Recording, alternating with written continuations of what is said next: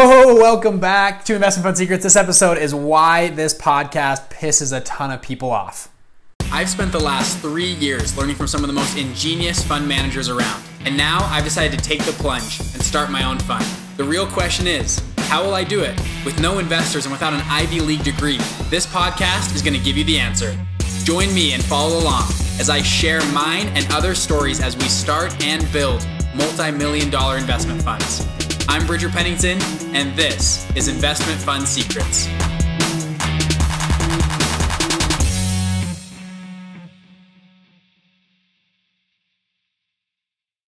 All right, so welcome back. So today's a little bit of a rant on, on what's been going on. So, I, anyways, I've run a fund for the last two years. Um, it's gone great. I have a team of guys working for me now. We have done over 100 and I think 35, 40 deals um, in the last two years. Our fund has gone great. Our investors freaking love us, and we're doing well. And I started my first fund at 22 years old. Um, I'm on my second fund right now, and we're actually looking to launch a third fund. And just some people out there are really mad about what we're doing um, with this. And recently, we've launched our investment fund secrets mini course, mini vault and we have uh, over 100 people in there right now that have that have signed up that are in our kind of small group. And then we have our mastermind group where we're helping people launch funds. And i didn't know this would happen but since we've, we've only launched this a couple months i've had a lot of people that are just mad at what we're doing. And i think and i, I don't know exactly the reasoning behind it but it's it kind of bugs me that they're so opposed to what we're doing. I just don't think they can fathom that you can actually start a fund uh, for instance, I was talking to a college professor.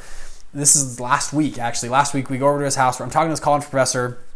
Super nice guy. He's like, his story is, hey, I, have been in asset management for a long time, and I've kind of retired now, and I just teach a couple college classes for fun. I try to help students out.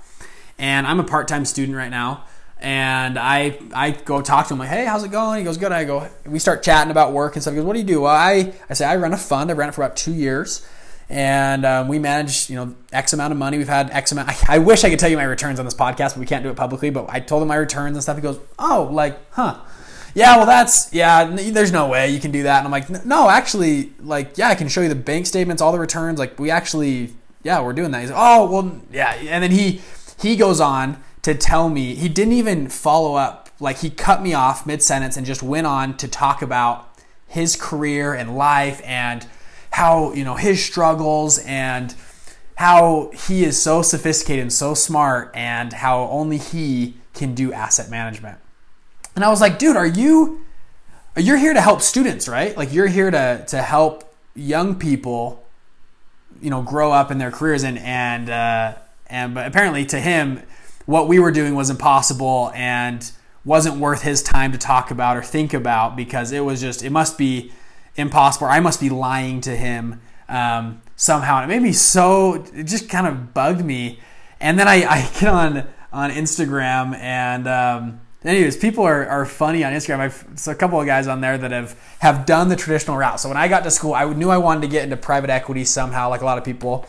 I knew I wanted to be an investor, and so the the two routes, the common routes, are to do consult. So go to college, go to a good school, you get good grades, and you interview and you go work at, you know, do an internship at a big consulting firm or a big investment bank is the two routes right out of college. And you're to do an internship and work 90 to 100 hours a week for nothing. And hopefully at the end of the summer, three months, they give you an offer to return the next summer and work full time, right? And I did this. I've gotten uh, two offers now from one, anyways, on my my internships I've done, and um, their plan is they get you in right away, and they say, hey, if you work hard, if you bust your butt for five to seven years, we can help you get to a good graduate school. Go get your MBA, and then after that, you can. They always say you can write your ticket. You can go wherever you want to go, and you can do whatever you want. You can go work in private equity. You can go work at a hedge fund, right? I'm laughing when I say this because I so I, this was the plan for me, right? I was like, I'm gonna do this. I'm gonna do internships. I'm gonna go hit this. That that's what my school taught me to do, and lots of kids from my school went and did that. And I have lots of buddies that are working in New York and San Francisco right now, and, and Chicago and wherever else, right? And they go and they show up day one, like, all right, I'm, I'm in, you know, and they, they get to the office at 6.30 a.m., they leave at midnight, and they work all day, every day, and that is their entire life for at least two years, right? They say the minimum is two years. And it's funny, so I've, I've had a few buddies do this and I've watched them, and I'll call them after, not like right after, but you know, I'll find people that have finished their first two years or three years or done the MBA, right? Finished. I called the guy a little bit ago. He had he had done the two years investment bank in New York, right in the thick of things. He does an MBA at a great school. Comes out and asks, "What are you going to do?" He goes, "Man, I I don't know. I don't know yet." Like, what do you mean you don't know? Like, you know, all this training you, you done. Like, what's the plan? Like, well, I've always wanted to get into private equity hedge funds, but I just having a hard time, you know, deciding what I exactly where I want to live and do. And I'm like, okay, well, what are you thinking? And I keep following up with him. He finally goes and works at a private equity fund, and um, gets in there and he starts working. And he again is now working 90 because he's the new guy again. So he's now working 90 hours a week and I call him, is this worth it? He's like, yeah, a couple years, I'm gonna, I think in a couple years, I'm gonna have enough know how to start my own fund. And I was like, is that your goal? To start a fund? He's like, yeah, I think, I think I wanna do it. Like, I really wanna start my own fund. And I was like, like, whoa, like, what, like, uh, like, why now are you starting a fund? I mean, it's great. Like, you can do that whole thing, but he's getting into his mid 30s, right? Um, like, I guess early 30s probably and he's thinking, yeah, I'm going to start a fund now. I'm not saying that's late at all. That's you can start a fund whenever, and that's a fine path. If that's the path you want to do, I'm not discouraging you from doing that. I'm just saying if that's the end goal, if the end goal is to start a fund, then why are you waiting to hit your end goal when you're 45 or 50 or 60? And I told him I ran a fund and I was making a, I'm not going to say in, comparable income. Um, I think he was making more than me, but he was working 90 hours a week, right? And I was working like 40 hours a week. Um, and he was like, "You're making how much?" And I said, told him, and and he, I think he got kind of mad at it. He was like, "Well, that doesn't, that's not gonna last. That's not gonna work. That's not gonna." That's not gonna, and I was like, well, it's worked for me for two years, last two years, you know, and obviously nothing lasts forever, but this gives me ton of experience. And I've, with my running my fund, I've interviewed some of the same private equity funds that he's interviewed at and got offered the same jobs that he got offered. Why? Because I have run a fund and actually figured out how to raise money and manage it. And, and when I talk to a, a boss eye to eye and say, hey, I've done a lot of the things on a smaller scale, you guys manage, you know, $500 million. I don't manage that much, but I've done the same task on a smaller scale. Yes, I know what I'm getting into. I, I want to be your guy and I've gotten offered this some of the same jobs that he got offered, but he did the two years experience, he did the MBA, he came back, still know what to do, and that's where he's at. I ran a fund. Um, if that's your goal, either way, uh, if you want to run your own fund or work for a fund, starting a fund and showing a potential recruiter that hey, I'm a I'm a freaking cold-blooded entrepreneur. I can get things done. Whether it's in your business or my business, I can get tons of crap done People love to hire hire that. I get pitched jobs all the time. I don't haven't graduated from undergraduate yet. I'm, i told you a minute ago I'm still working. I still take part time school. I'll probably graduate in a little bit here, but I just do part because I work so much. And anyways, I'm not to dive into that. But um, I've been pitched multiple six figure salary jobs without graduating college because I run a fund. Okay? And I think there are tons of people out there that are pissed because they look at their life about what they did and they compare it to what they could have done if they would have had a little bit higher vision, a little bit a little bit more know-how when they started out that they didn't have to do that long roundabout road to get to their goal and dream. They just could have gone for it right from the start. Um, anyways, this is my rant. I think a lot of people are mad because they see them like this college professor that has worked for 40 years to get where he's at, and he sees a young guy like me, and I'm not anywhere near him. Obviously, I'm not going to say that at all. That that'd just be blasphemy. But um, to see me on a road that's a lot faster than his, I think just makes people regret their life a lot. And I think one of the scariest things in life is regret.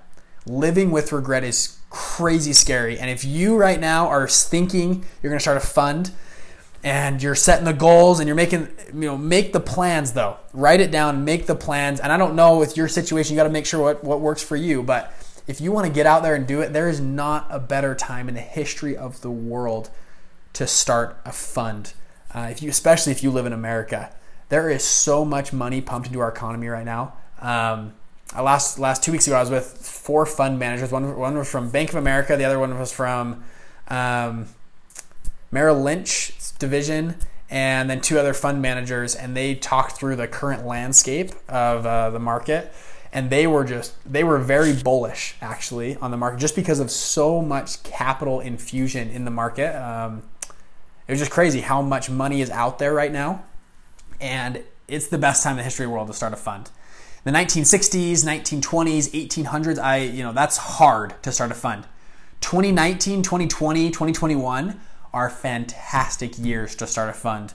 Um, and anyways, I, I could go on and on about this, but I think a lot of people online are pissed that we're freaking doing it. So kudos to you for listening to this podcast and and getting things done. If you started a fund already, freaking kudos to you.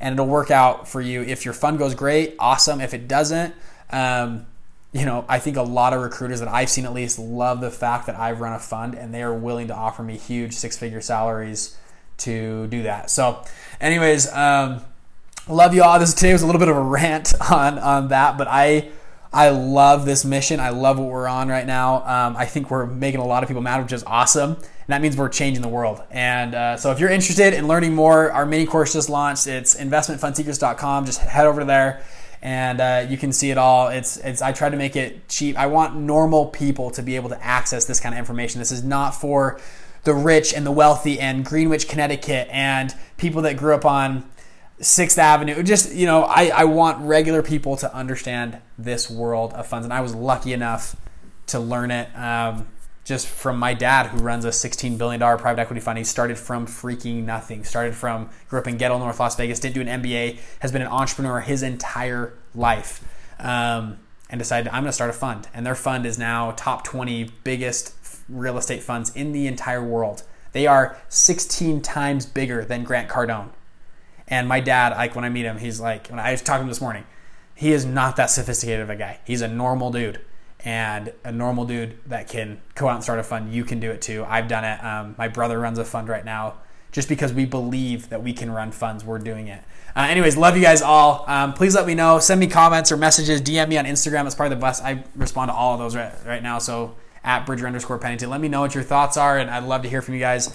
And see you on the other side. Bye. Hey, what's going on? I know a lot of you out there are starting funds or thinking about starting funds, and something I was so grateful for was having mentors. When I started my first fund, I had people to turn to and ask questions. And so, what I've decided to do is make the same thing for you. So, what we've done is compiled a lot of interviews, things that I've learned, my personal pitch decks that I've used to pitch investors, and put it all into what I call a mini vault. So in there, I deep dive into Forex funds, into real estate funds, how to structure them, how to structure deals, how to find investors. And I try to go deep to help mentor you to help you start your first fund. And in addition to that, we have a private members group on Facebook that fund managers are getting together on there and talking and working through problems together. So this is interesting to you if you want to get involved and get some help right off the ground. Go to investmentfundsecrets.com for less than 100 bucks. You can get started and get into the mini vault. And I would love to see you in there on the Facebook group and talk with us. Thanks. See ya.